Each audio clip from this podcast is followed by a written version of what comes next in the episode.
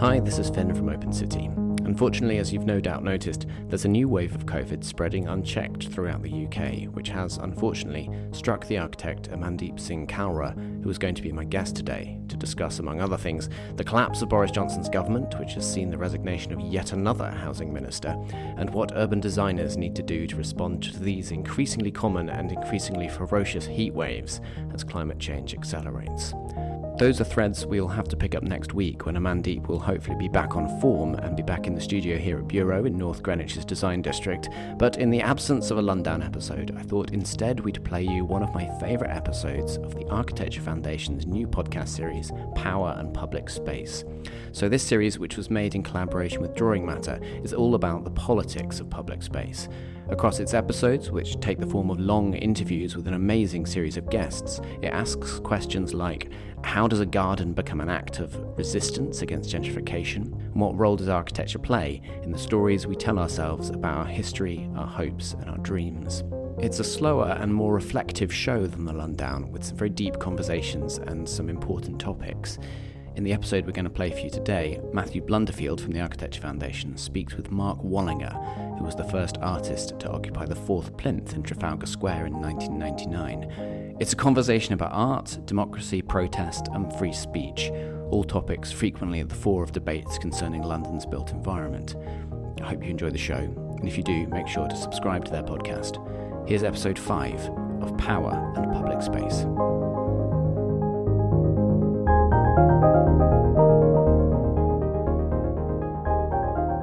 You're listening to Power and Public Space, a co production of Drawing Matter and the Architecture Foundation.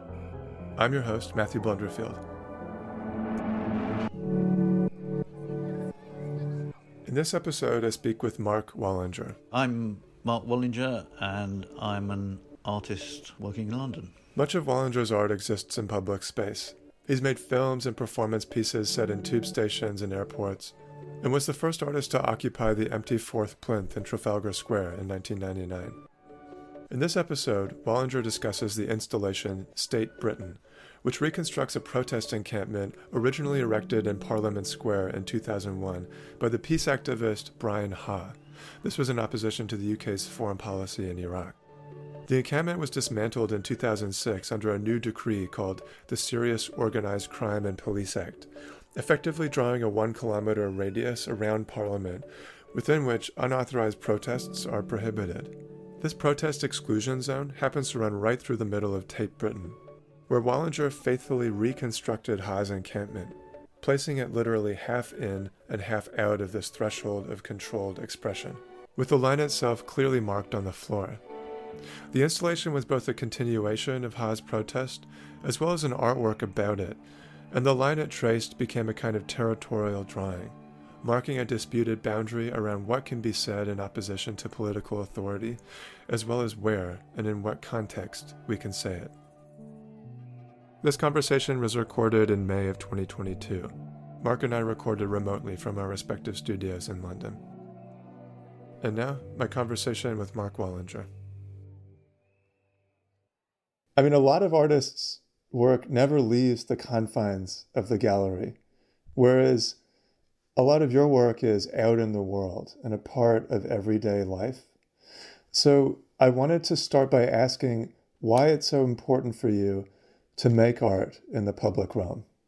In a sense, ever since Duchamp, there's there's a way in which the public, the quotidian, can be displaced into a museum space and pretend a kind of radicality, but in the end, they just reflect on the power of those institutions to, to give them uh, give those things credence. So, in, in a funny kind of way, it's a kind of opposite thing that, that, that needs to be performed in public space. And, you know, I guess I was interested in this before Ecce Homo, but obviously that kind of, you know, that being the first work that was on the, the empty plinth, that kind of opened up the floodgates. Well, I say floodgates, but that opened up opportunities, I guess.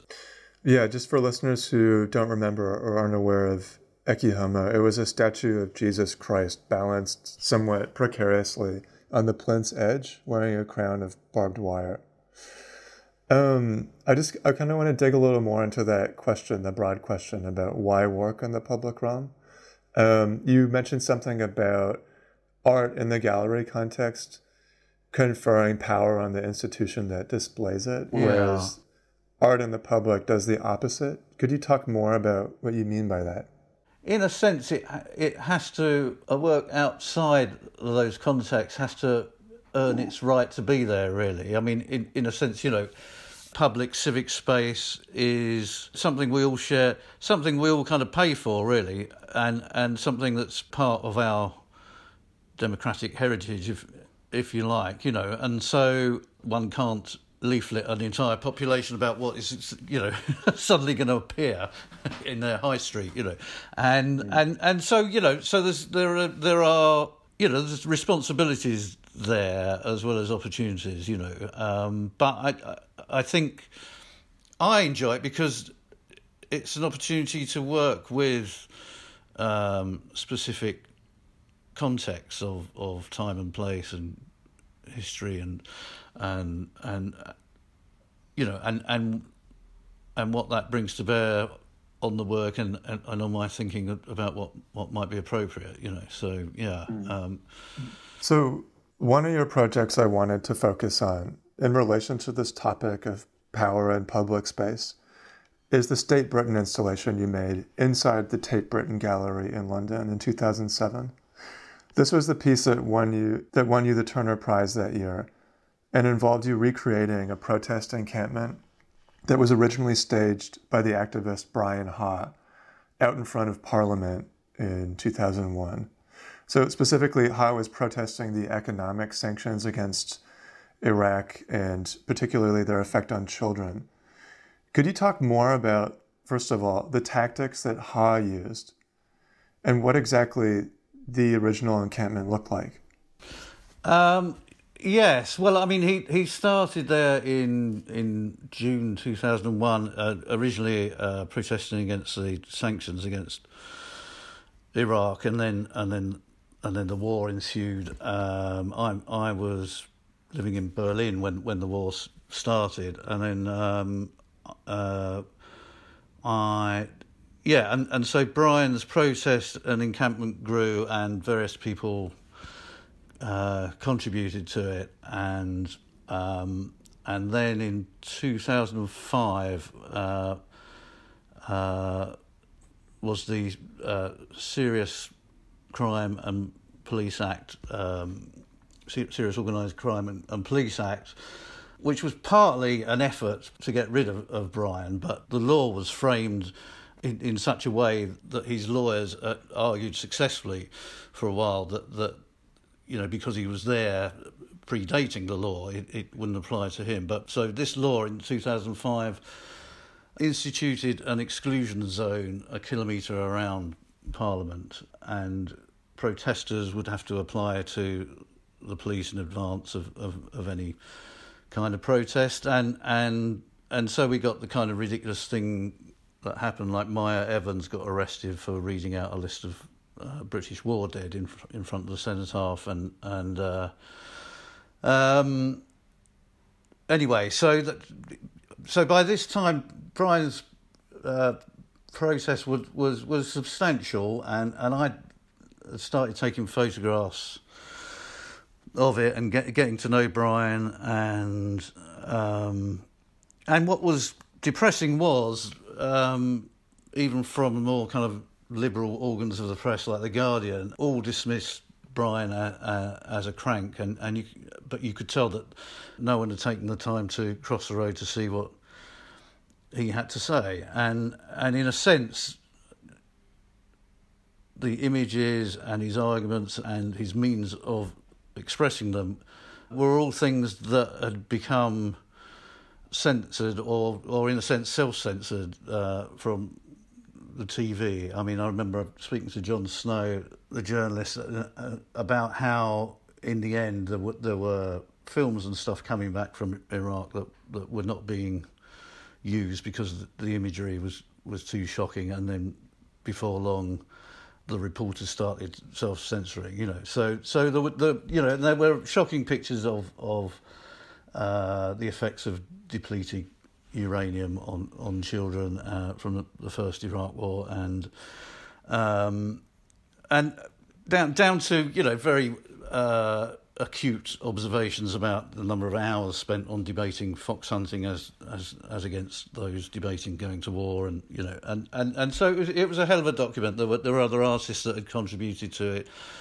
uh, Banksy and Leon Kuhn and and and etc and then um, but in in a sense the, the the work came about because in April of 2000 uh, six, the Tate got in touch with me because what had been programmed in for the Duveen galleries in, in, in Tate Britain, they had pulled out from the program, so they had a yeah. They they are, they said they were asking me and a couple of other artists if if there was anything that, that they were working on or whatever that could be shown there, and by this point, you know, I I had a kind of you know a document of photographs of of Brian's protest, and I, I w- and I was very disappointed as well about the quiescent kind of reaction to SOCPA, the Serious Organised Crime Police Act, which you know was a restriction on freedom of speech and freedom to protest, and and people didn't seem to be particularly up in arms about this curtailment of mm. of, of yeah.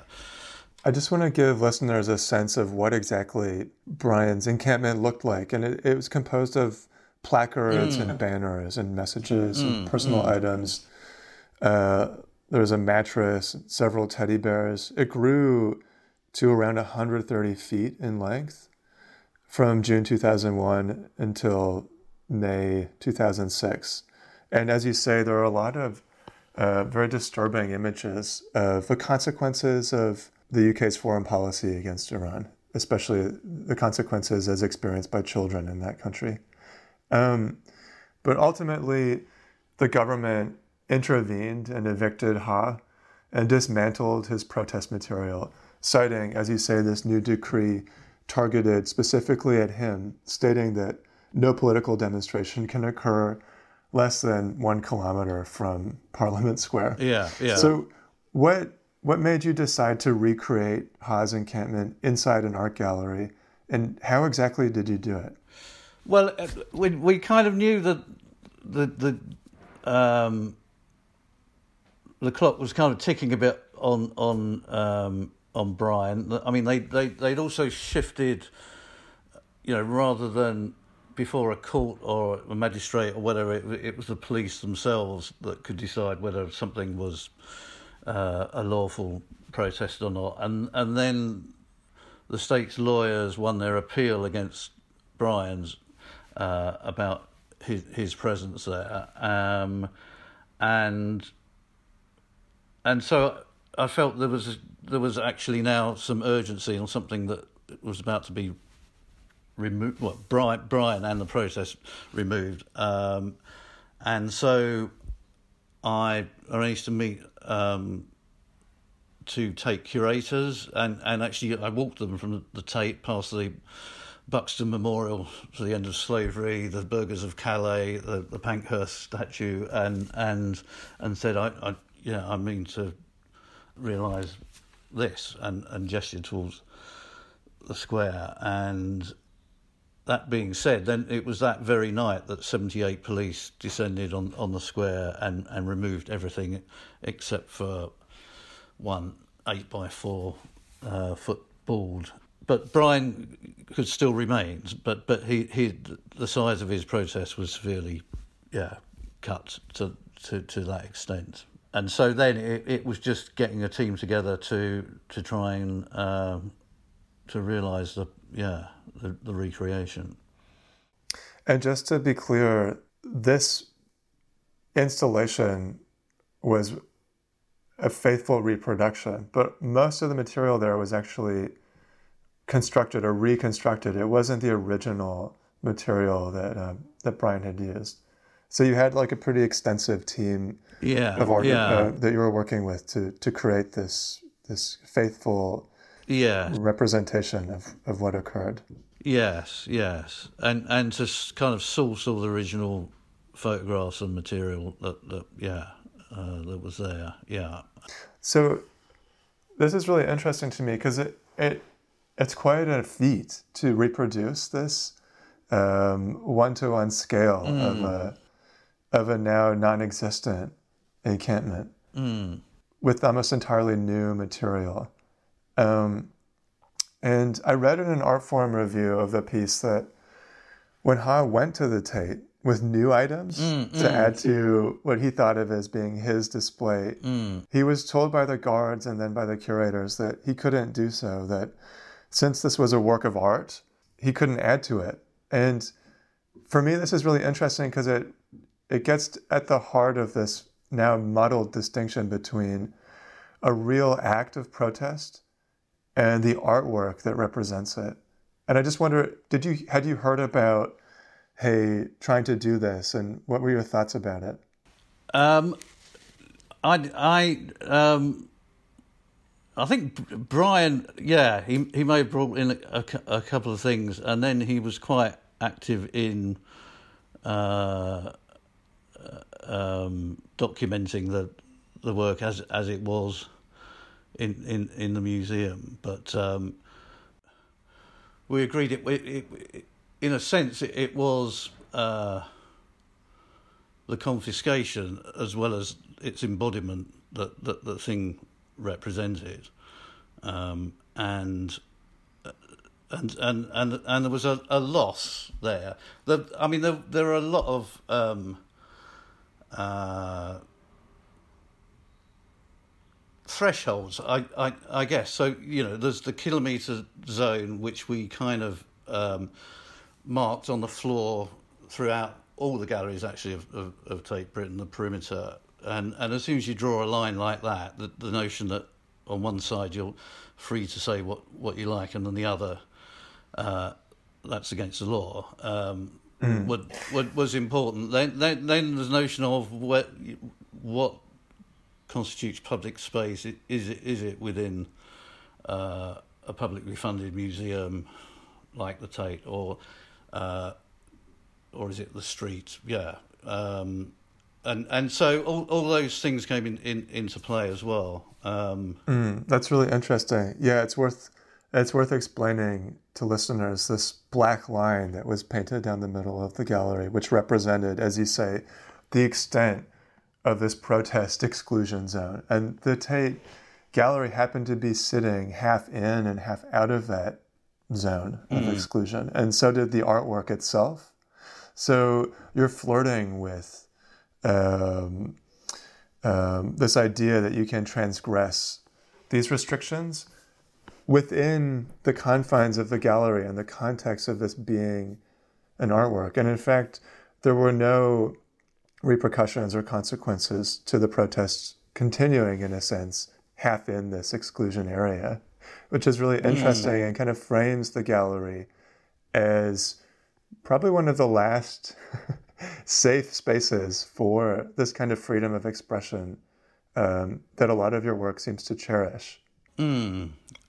I think, yeah. I mean, I think, I mean, I I, I was asked to um, uh, curate a show which became what I called the Russian Linesman at, at, at the Hayward Gallery in 2009, and and uh, in a funny kind of way, once I'd been approached, I I I tried to look back through what I'd made down the years as objectively as possible to think, well, what is it that, that preoccupies me? What are my, you know, and and I do seem to have a bit of an obsession about the liminal, about um, thresholds, borders, things transforming, or or, or that that point of change, or or that edge of am- ambiguity.